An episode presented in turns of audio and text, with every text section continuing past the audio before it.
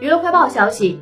正在美国进行巡演的 Stray Kids 成员李明浩、李龙富、梁金衍确诊新冠，正在根据防疫方针进行自我隔离。Stray Kids 发布公告称，之后的世界巡演日程将推迟。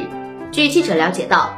该组合是在2018年3月25号所推出的韩国男子演唱组合，曾获得第二届 Saribada 最佳音乐大奖新韩流新人赏。